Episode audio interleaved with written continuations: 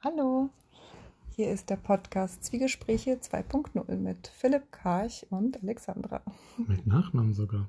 Mal heute. Jetzt kommt meine Frage. Philipp, warum hast du immer noch kein Fahrrad? Oh Mann, ey. Also, warum habe ich noch kein Fahrrad hier in Hamburg? Ich versuche mal eine Analogie. Als ich ausgezogen bin von zu Hause, da war ich 22 oder so ähnlich, habe ich ein halbes Jahr meine Wäsche noch nach Hause gebracht. Mama sollte sie waschen. Es war so nicht dieses wirklich ankommen wollen in der Ferne. Irgendwas hat mich noch gehalten.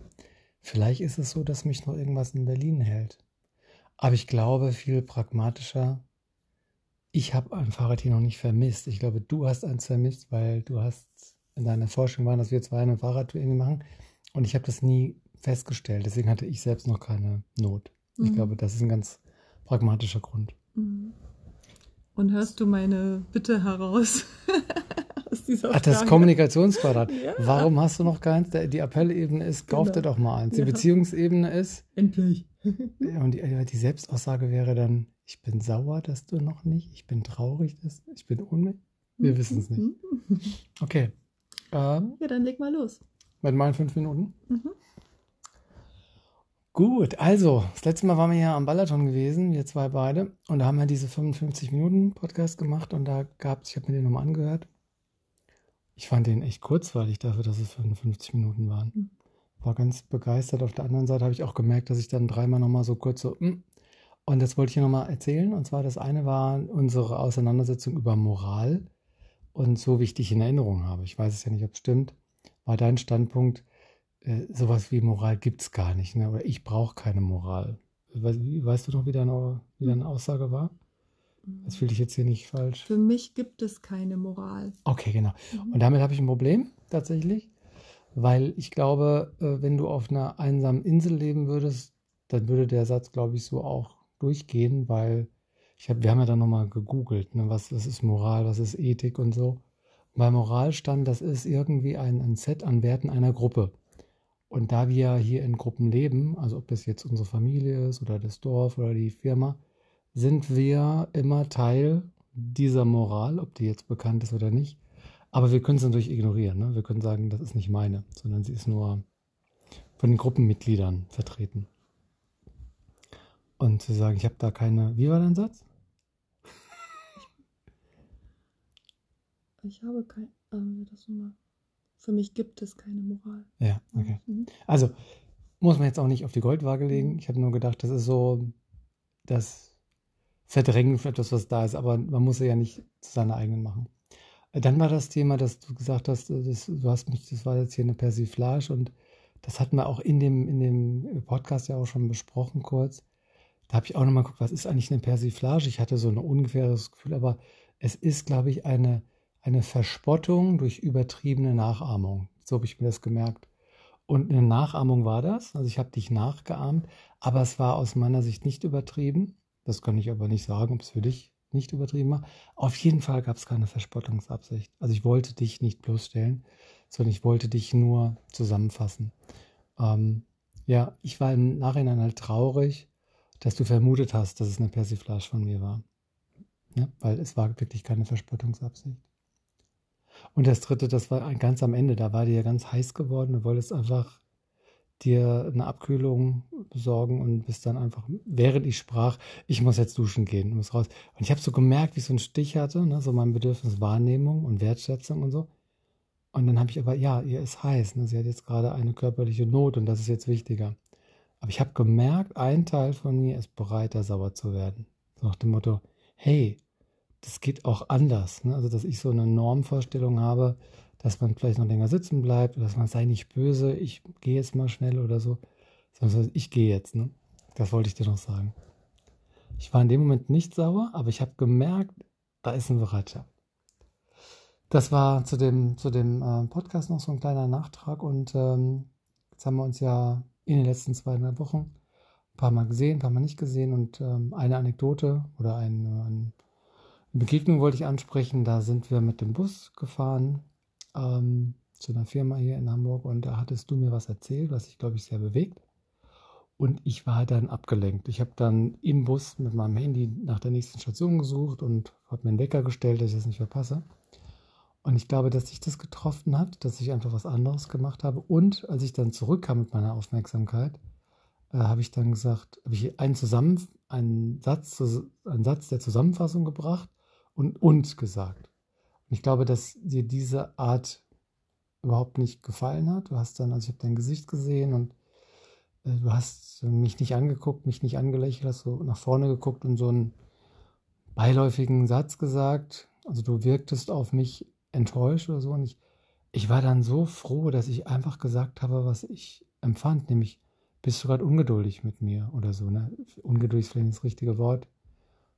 Traurig, enttäuscht, wütend, verärgert und so. Aber ungeduldig war schon nah dran und das ist für mich immer noch Neuland, weil mein favorisiertes oder priorisiertes Konfliktbewältigungsprogramm heißt Schmollen, also Rückzug. Und das übe ich total und ich freue mich, dass das bei dir halt auch geht, dass du dann nicht irgendwie schnippig, das ist ein Urteil, aber du, ich habe nicht das Gefühl, dass es dann sich hochschaukeln könnte, ganz im Gegenteil.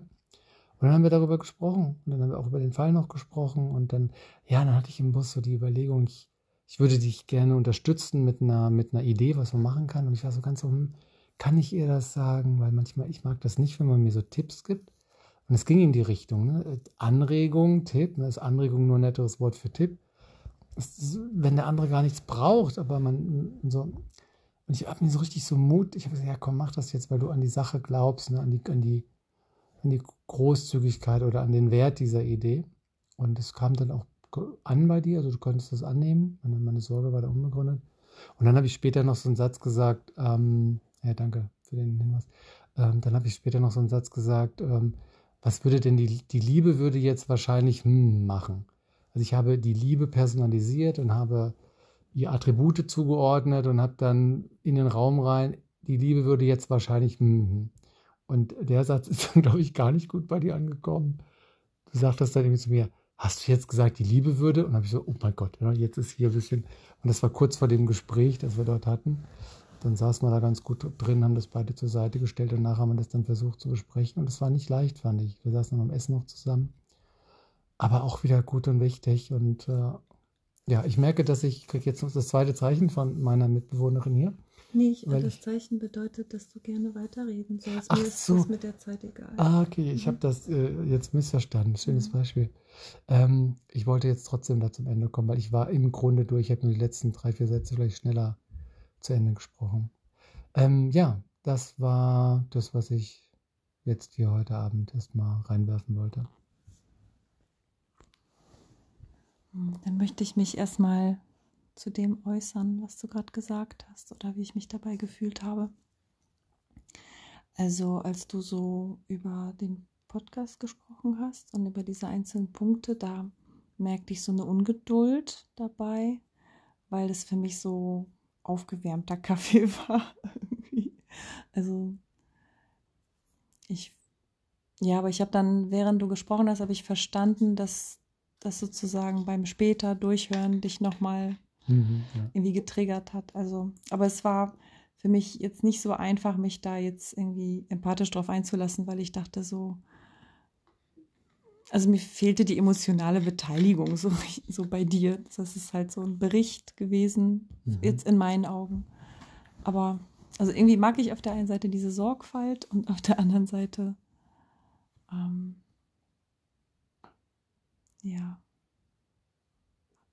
keine Ahnung, war ich da halt kurz ungeduldig. Mhm. Ähm, und ich merke auch, dass ich dieses Wort persiflieren, Persiflage, einfach zurücknehmen möchte, weil es nicht das beschrieben hat, wie ich es empfunden habe. Also ich habe einfach das falsche Wort benutzt. Verstehe. Genau. Und ja, das macht es mir halt deutlich. Ich ja. verzeihe dir. ähm,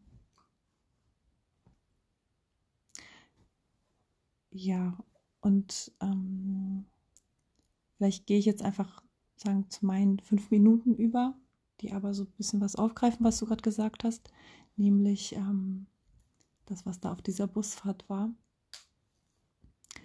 Oder danach, also mm, es ging darum, entweder mit jemandem Kontakt aufzunehmen wo es unschön auseinandergegangen ist oder nicht. Und du hast gesagt, im Namen der Liebe ist, glaube ich, da noch was zu tun. Und ich habe irgendwie gemerkt, dass ich, dass ich irgendwie, ich habe eine Störung gemerkt und wir, war mir aber nicht sicher, ob du das wirklich so gesagt hast. Deswegen habe ich mhm. gefragt, hast du gerade wirklich gesagt? Und da war wirklich ein Reiz, eine ah. Reizformulierung. Ne? Hast du gerade wirklich gesagt, im Namen der Liebe muss was getan werden? Also, da, also da verstehe ich auch, dass, dass sich das irgendwie geditscht hat, so, dass ich das so nachgefragt mhm. habe. Aber für mich war das so, also es hat mich total irgendwie gestört. Das war so, ich hatte das Gefühl, als ob da jemand auf so einer Kanzel steht und von dort aus im Namen der Liebe, also so sagt, oder im Namen Gottes oder mhm. im Namen der Menschlichkeit. Also, und äh, äh ja, also als ob du der Sprecher der Liebe bist, also weißt, was die Liebe so ist und was sie will und hm, stellst dich da so ritterlich irgendwie, also bist dann das Sprachrohr, so. Ähm, und das hat. Pressesprecher. ja, und das, ähm, also ich habe mich ja danach wirklich damit äh, genau auseinandergesetzt, warum es mich so total triggert und das hat was mit so einem, wenn man so eine Instanz mit dazu nimmt und diese Instanz mh, mm, das größer machen soll. Also ich habe so einen Wunsch, wenn wir uns unterhalten, dass es darum geht, was du denkst und fühlst und was ich denke und fühle. Und nicht die da draußen und nicht die Liebe und nicht Gott und nicht, was es ich wäre. So. Also ich will, keine Ahnung. Aber es hat mich, also es beschäftigt mich, mich immer noch, weil es mich wirklich so, so doll mh, hm, gestört hat, dass du das gesagt hast. Also ich glaube, ich habe es jetzt integriert, weil du hast mir danach ja tausend Dinge, also tausend, ja, aber ähm, du hast mir erzählt, was du glaubst, was die Liebe will und was die Liebe ist. Und dann habe ich immer mal verstanden, dass du ja, da dein, also ein, ein, eine Leidenschaft hast, auf diese Art und Weise auf die Liebe zu schauen und mit ihr umzugehen und dass das für dich aufgeht, dass es dich stärkt und ähm, dir eine Orientierung gibt und so weiter. Also es hat nichts Negatives. Also ich sehe die Ressource, die, die, die dir da zur Seite steht, wenn du auf diese Art und Weise mit der Liebe umgehst. Und ich glaube, ich, ich möchte aber einfach nicht, dass du es auf mich anwendest, so, ähm, also dass du zu mir sagst, mach das so und so, weil die Liebe will, will doch das und das, so. Also da greifst du irgendwie, da ist so mein Bedürfnis nach Autonomie einfach ganz stark und mm, also ich möchte nicht, dass du mir erklärst, wie die Welt funktioniert und wie die Liebe funktioniert. Ja. Mhm. Was war noch? Ich glaube, heute habe ich nichts mehr zu erzählen.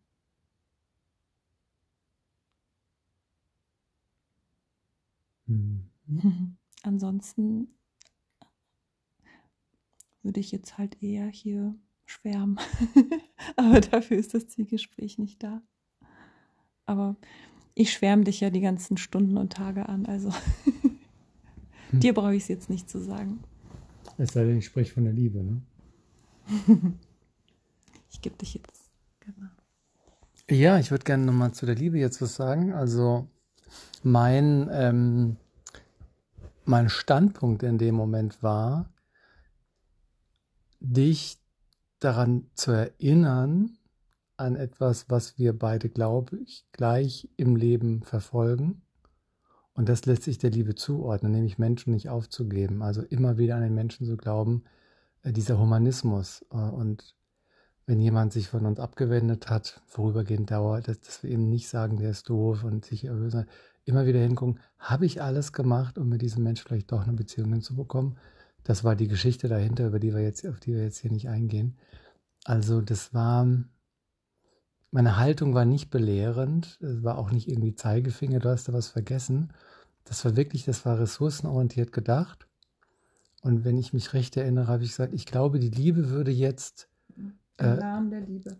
Ja, ich erinnere mich wirklich anders. Mhm. Ich erinnere mich nicht im Namen der Liebe, aber das kann, ich kann jetzt nicht meine Hand dafür ins Feuer legen.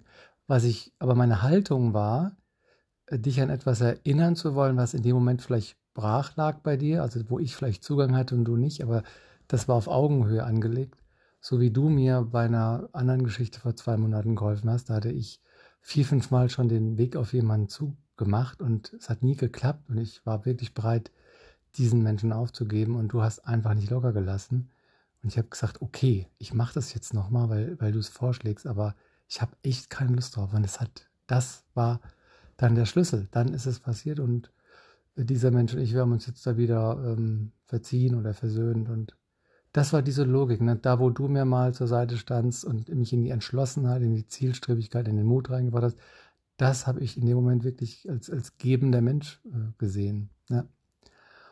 Und die Liebe ist halt eine personalisierte Geschichte dann, ja, die Liebe und so weiter, die würde da, das, oder personifiziert, ähm, ja, man, man könnte das natürlich auch kleiner machen und dann ist es vielleicht auch leichter annehmbar.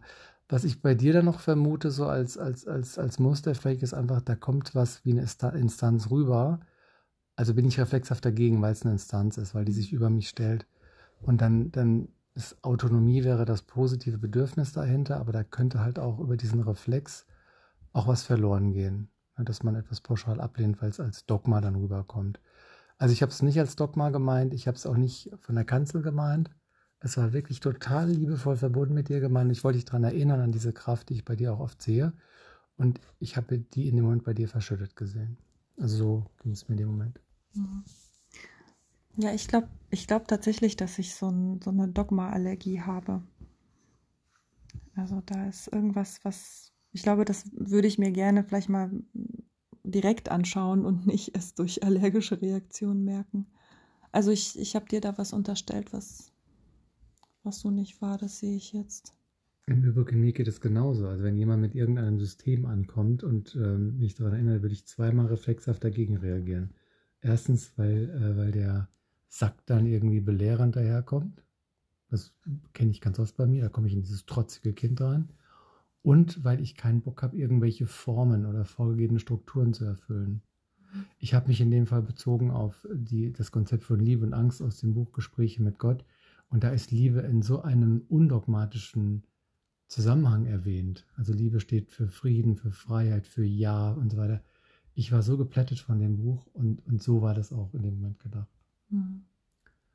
Ja. Also ich glaube, dass, dass, dass bei mir da wirklich so eine, so eine so eine Leidenschaft für den radikalen Humanismus dahinter steckt. Also ich, ich ich mag es nicht, wenn jemand sagt, Mann, mach doch das und das und dieses Mann weiß doch und ähm, wenn ich zehn Leute da draußen fragen würde, dann wären sie auch meiner Meinung. das so. war ein anderes Thema. Also das, da ist irgendwas, das und das, also das, ich tue es auch anderen nicht an. So, also es ist mhm. mir ganz wichtig, da nicht, hm, wie nennt man das, so, so, so, so Prinzipien zu verkünden oder mhm. was auch immer. Aber diese ja, es tut mir irgendwie im Nachhinein leid, dass ich da so, so eine starke Reaktion darauf hatte, weil es einfach dir nicht gerecht wurde. Also so, ne, du, du hast es nicht mhm. so gemeint und ich habe es aber so gehört. Die, und ja. ja. Also die, die, die Tragik, die da hätte passieren können, ist das, was ich eigentlich rüberbringen will, nämlich den Humanismus mhm. als, als Teilform der Liebe. Mhm. An den wollte ich dich eigentlich erinnern, weil ich für, gemeint habe, dass die da gerade und obwohl du eigentlich für Humanismus bist, könntest du jetzt gegen eine Instanz sein und dann, dann würde die eigentliche Botschaft untergehen, ne? in diesem Missverständnis, mhm. das wir da hatten. Ja. Ja. Naja, aber so kommt man ja so an die, an die tieferen Punkte. Also jetzt werde ich mich einfach damit ein bisschen auseinandersetzen, was da, was mich da so stark triggert. Ich, ich habe gerade tatsächlich da keinen keinen Anhaltspunkt. Also ne, also sowas wie mein Vater sprach von der Kanzel oder so, das Ja. kann ich nicht sagen. Naja, ich werde es vielleicht noch herausfinden. Im Namen der Liebe sagen wir jetzt Tschüss, bis bald. Das war jetzt aber abrupt. Aber das ist so wie, außerdem wie, ich habe über dich gesprochen. Im Namen der Liebe, ohne Distanz, aus dem Humanismus heraus, sage ich jetzt bis bald. Tschüss.